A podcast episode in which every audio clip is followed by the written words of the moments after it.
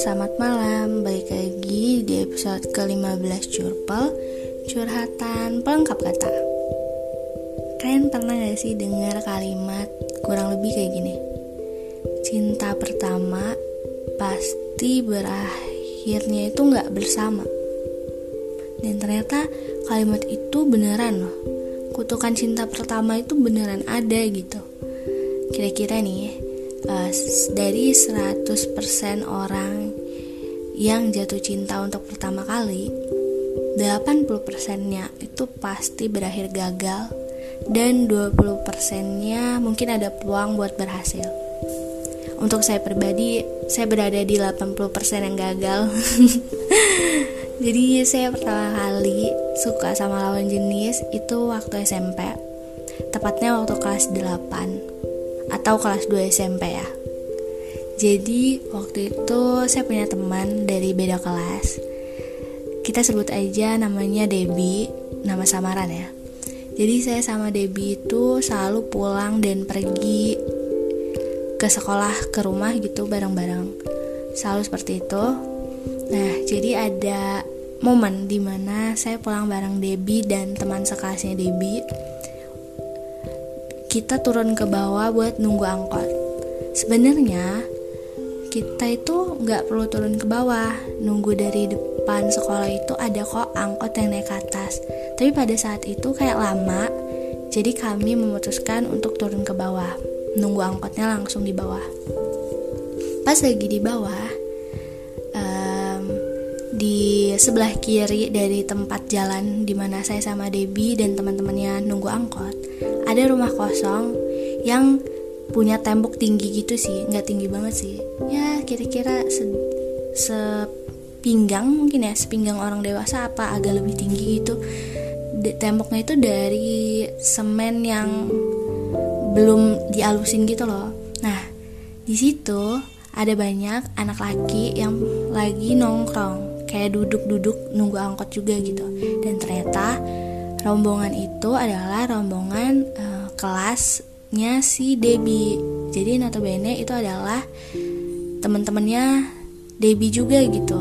Akhirnya um, Debbie sama teman-teman yang lain itu memutuskan untuk gabung sama uh, anak-anak laki yang duduk di pagar itu.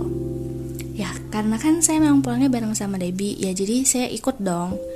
Dan saya yang canggung ya. Jadi waktu itu saya tuh canggung banget karena ngerasa saya nggak kenal nih sama yang lain cuman kenal sama Debbie dan beberapa teman sekelas Debbie lainnya. Cuman kan kita nggak pengen so akrab dan so asik ya jadi lebih banyak milih diem di antara obrolan-obrolan mereka. Nah singkat cerita akhirnya ada angkot.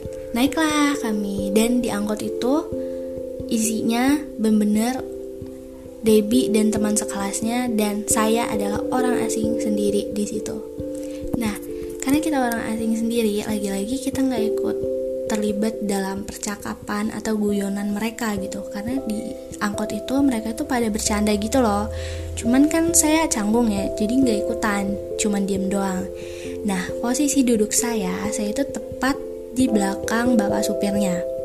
Sementara orang yang saya suka ini itu duduk di pojok dekat speaker dia barisan dengan pintu keluar. Pintu keluar angkot. Jadi kita seberangan gitu kan. Saya di ujung dia juga di ujung. Cuma ujungnya beda. Nah waktu itu saya banyak diem kan. Kayak nggak tahu mau ikut apa ya ikut ngobrol apa. Takutnya so asik apa gimana. Jadi cuman banyak diam nah Singkat cerita, karena saya banyak diam, ada nih salah satu temannya Debbie nyeletuk, eh itu teman lo Deb yang di ujung diem-diem aja katanya. Nanti kesurupan lo. Terus karena ngerasa mereka itu ngomongin saya, saya nengok dong, terus saya ketawa. Saya ketawa, mata saya kan nengok, nengok ke belakang ya ke arah mereka. Dan mata saya menemukan dia.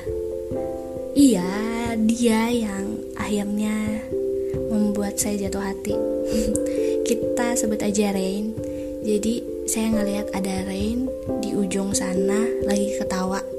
Dia ketawa dan nengoknya ke arah saya juga. Ketawa yang kemudian bikin hati saya yang murahan ini berdebar.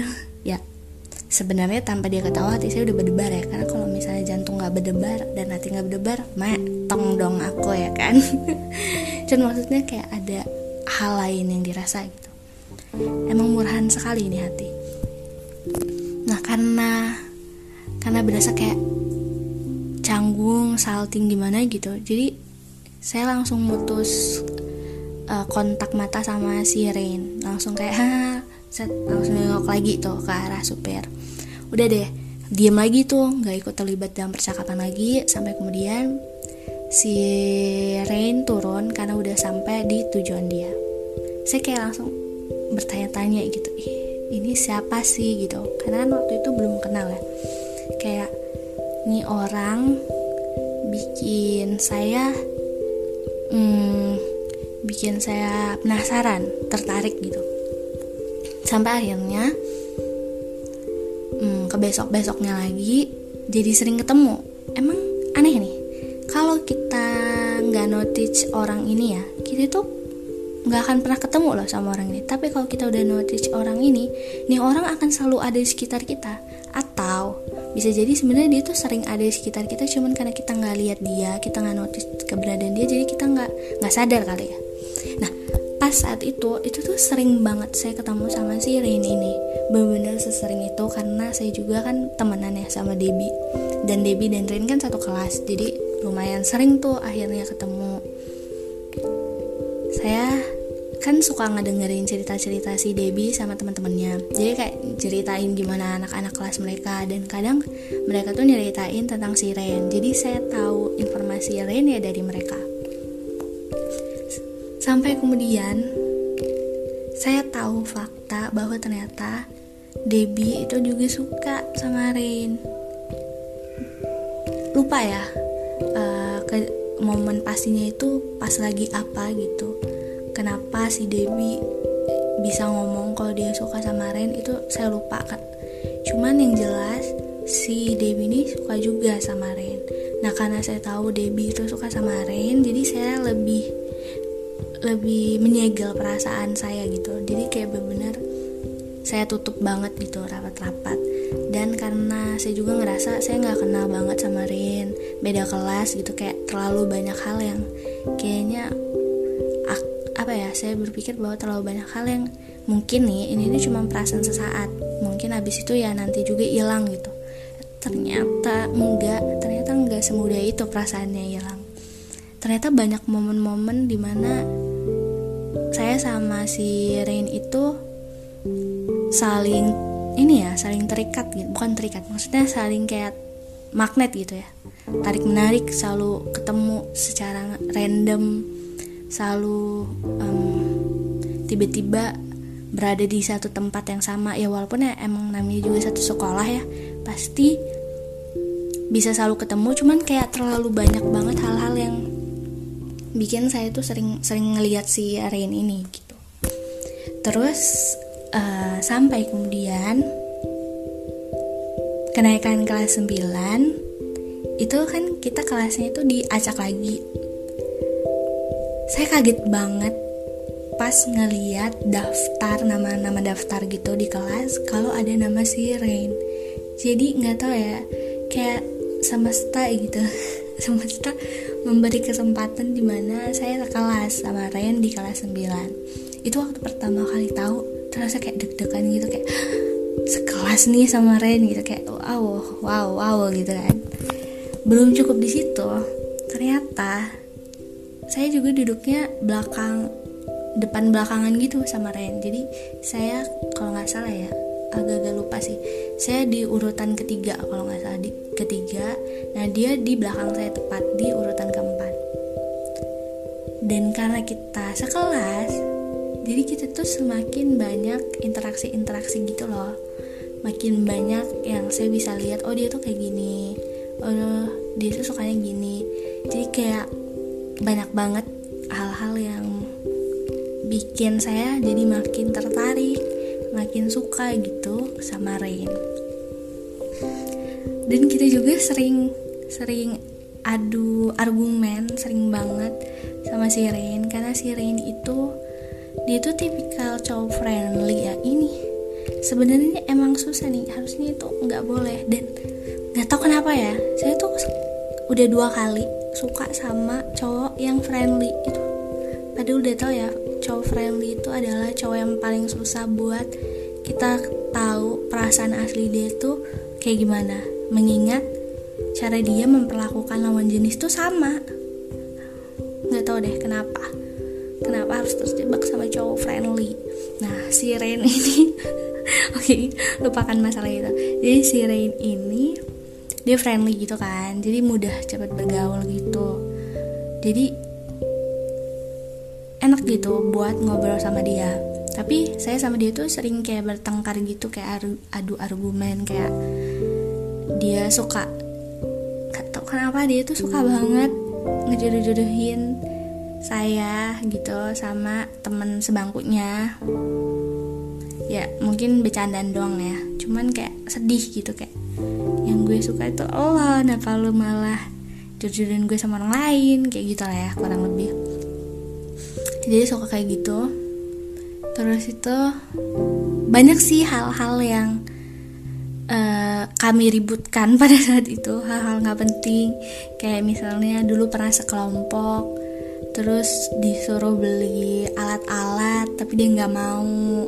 Dia cuma mau ngasih duitnya doang terima beres. Ya pokoknya banyak deh hal-hal sepele yang bikin kami sering adu argumen. Sampai ada sih satu kejadian enggak satu kejadian sih. Ya satu kejadian lah ya anggap aja yang saya nggak nggak tahu bahwa ada nih momen seperti itu. Sampai akhirnya pas hari kelulusan teman sebangku saya cerita jadi ya waktu kita kelas 9 itu kan kita selalu ada TO gitu kan di sekolahan. Nah setiap TO di sekolah itu tuh hasilnya kalau udah keluar pasti di pajang gitu loh di mading nama-namanya. Nah terus nama-nama ini misalnya yang nilainya paling tinggi gitu ya dia akan sekelas sama yang nilainya sama gitu tinggi. Pokoknya kayak diratain gitu loh nilainya. Kayak misalnya si A oh kelompok yang nilainya 8 semua. Si B yang kelompoknya nilainya 7 semua. Nah seperti itulah ya. Nah ternyata saya sekelas lagi. Kayak untuk pembelajaran insentifnya itu sekelas lagi sama si Rain ini. Kayak kaget gitu kan. Sekelas gitu. Kaget tapi seneng gitu loh tau gak sih seneng karena bisa sekelas lagi cuman kayak kaget aja gitu. Kayak ha apa nih? Kok kayaknya dikasih beruntut banget sama semesta ya? Untuk sekelas terus nih sama si orang ini. Terus pas karena sekelas sama dia kan kita duduknya mencar lagi. Ya jadi saya milih untuk duduk paling terakhir gitu loh di bangku paling terakhir. Dan nggak tahu kenapa dia juga duduk di bangku paling terakhir pas di samping saya. Jadi kita tuh sering berinteraksi gitu loh dia duduk sama temannya ada lain lah ya bukan teman sebangku waktu di kelas yang biasa. Dan saya duduk sendirian. Karena saya tuh banyak bengong kayak karena sendiri gitu ya. Dan ketemu sama teman-teman yang beda lagi gitu. Ya sebenarnya enak-enak aja sih ketemu sama teman yang beda lagi. Cuman kayak waktu SMP itu tuh saya kayak males gitu loh untuk untuk bersosialisasi banget gitu. Anaknya kayak rada mager gitu. Jadi lebih milih untuk diem aja gitu di bangku. Kadang nelungkupin kepala kayak pura tidur gitu gitulah kalau lagi ada jam kosong. Nah sementara si Rin ini kan emang dasar anaknya friendly dan sedikit jahil ya. Jadi dia tuh suka ngisengin saya kayak di tidur aja lu sendirian. Paling gitu-gitu deh ya ya karena kan emang saya suka ya. Jadi sih agak seneng-seneng aja sih dijailin dia. Cuman saya nggak nyangka kalau ternyata si Rain ini nemuin teman sebangku saya yang di kelasnya beda. Terus dia bilang ke si teman saya ini sebut aja namanya Kinasi ya. Dia ngomong ke Kinasi bahwa eh Kinasi sana temenin Intan tuh di kelas sendirian. Kasihan nggak dalu gitu nah dia tuh ngomong kayak gitu nggak tahu sih. Itu bikin kayak saya perhatian ya orang gitu. Emang dasar nih kalau kita suka sama orang itu pasti perhatian kecil yang sebenarnya itu tuh sepele. Tapi kita melebih-lebihkan. Nah itu tuh salahnya kita. Penyakit yang dicari sendiri. Hmm. nah pas si kinasi cerita pas di hari kelulusan itu saya kayak demi sih si Ren ngomong kayak gitu. Kayak seneng gitu ya beb cuman ya udahlah ya. Terus abis itu nggak lama kita lulus. Nah lulus saya nggak pernah tahu tuh kabar dia lagi kayak gimana. Cuman saya tahu dia keterima di sekolah di suatu sekolah yang saya nggak bisa sebut sekolahnya. Terus e, karena emang dasarnya kita itu kalau udah suka sama orang dan cewek-cewek itu kebanyakan pasti kayak gini yang mana suka stalking waktu itu um, media sosial yang di banyak orang pakai adalah Twitter. Jadi saya itu sering banget stalking dia di Twitter. Di Twitter stalkingin gitu. Ya pokoknya kayak gitu deh. Kayak melihat hari-hari dia dan lain-lain. Sampai kemudian uh, saya melupakan dia kemudian ngelupain dia gitu karena ketemu sama orang baru. Cuman uh, salah satu kebiasaan gak tau ya ini buruk apa baik adalah setiap kali saya suka sama orang benar-benar suka banget. Maksudnya bukan cuma sekedar suka yang sebulan dua bulan tapi emang udah suka bertahun-tahun gitu pasti saya itu akan selalu penasaran sama uh, kehidupan orang ini gitu. Walaupun saya udah nggak ada perasaan lagi gitu loh. Kayak masih kayak masih pengen tahu nih kehidupan si Ren gimana. Apakah dia baik-baik aja? Apakah dia sudah ada kemajuan dalam hidupnya? Pokoknya kayak masih mengkepokan hal hal-hal kayak gitu walaupun udah gak ada perasaan. Nah karena saya kepo gitu kan dan saat itu udah ada media sosial baru yang mana twi bukan Twitter lagi tapi Instagram. Jadi saya follow akun akun ini ya akun Instagramnya. Waktu itu saya follow akun Instagram dia itu udah lulus SMA lah ya. Terus nggak di follow back tentu saja. Eh karena saya ngerti ya si Rain ini kan tipikal friendly humble. Jadi dia itu cukup terkenal waktu zaman SMP di kalangan anak-anak cewek dan cowok gitu. Jadi pacarnya juga selalu cantik-cantik. Terus itu apa ya kayak saya hidup saya gitu lingkungan saya sama lingkungan dia tuh kayak bagai bumi dan langit benar-benar jauh banget gitu. Jadi saya cukup tahu diri untuk kalau kalau ya nggak mungkin si Rain ini masih ingat saya gitu. Ya saya terlalu remah-remahan gitu lah ya dan bener aja kan waktu saya follow IG dia dia nggak follow back karena dia pasti nggak inget saya ya kan? Cuman ini nih kebodohan yang saya lakukan adalah saya iseng nge DM dia gitu. Kayak adalah DM-annya yang saya nggak mau sebutin karena itu memalukan sekali. Ih. Ya namanya juga baru-baru lulus ya jadi masih goblok banget. Geli. Kalau inget pokoknya gitu lah ya kayak nge DM terus dia tahu saya teman SMP-nya tapi tetap kayak nggak di fallback gitu loh. Kayak malu banget ya sih? Ya udah lah pokoknya kayak gitu. Terus sampai kemudian eh kurang lebih tiga bulan lah dari saya bikin podcast ini dia fallback saya. Dia fallback saya kaget banget ya pas ngeliat pas ngeliat uh, notif itu. Dia fallback saya saya konfirmasi tapi nggak lama kemudian kalian tahu gak sih? Ya kira-kira sejam lah sejam or 30 menit. Ya pokoknya kayak nggak lama dari saya konfirmasi itu tiba-tiba notif dia fallback saya itu hilang. Bingung kan? Terus iseng ngeliat Instagram dia gitu ngebuka Instagram dia. Eh di privat saya bingung kan padahal saya follow dia loh kok tiba-tiba ke privat lagi? Terus saya langsung kayak mikir jangan-jangan gue tadi sempat di blok sama dia. Sumpah kayak bingung banget ya. Waktu sadar hal itu saya tuh kayak kayak kayak marah kesel bingung.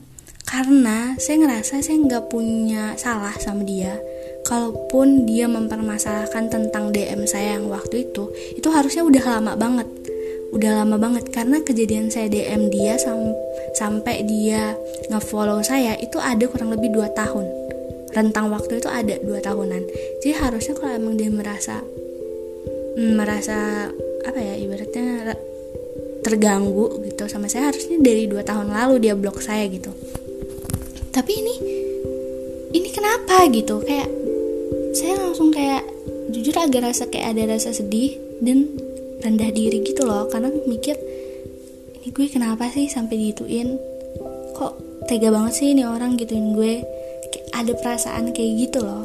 Saya sampai mikir apa salah saya? gitu. Ya mungkin emang dia ngebloknya cuma sebentar cuman ada saat di mana dia ngeblok dong pasti. Soalnya saya tuh udah follow dia duluan harusnya kalau dia ngebatalin fallback harusnya tetap bisa dong ngelihat foto-foto posan dia ya gak sih?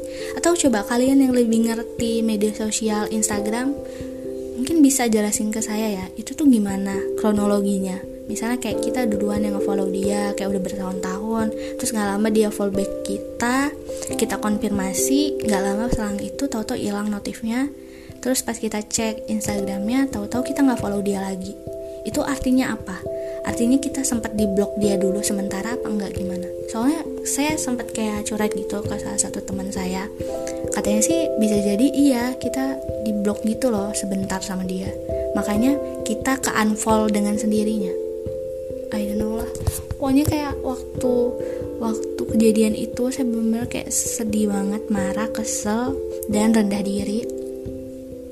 Saya kayak nyalahin diri sendiri kayak mungkin lo sih tan. Lo ini so so-soan nge-follow dia so-soan waktu itu dua tahun lalu lo DM dia gitu.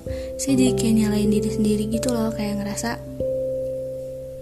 ya emang lo itu dari awal udah gak pantas buat suka sama dia terus kenapa lo suka gitu? Pokoknya ada perasaan kayak gitu kerasa kayak gimana sih kayak kita rendah diri gitu loh gara-gara ini orang gara-gara sirin saya yang yang udah pelan-pelan belajar untuk nggak lagi ngerendahin diri sendiri gitu.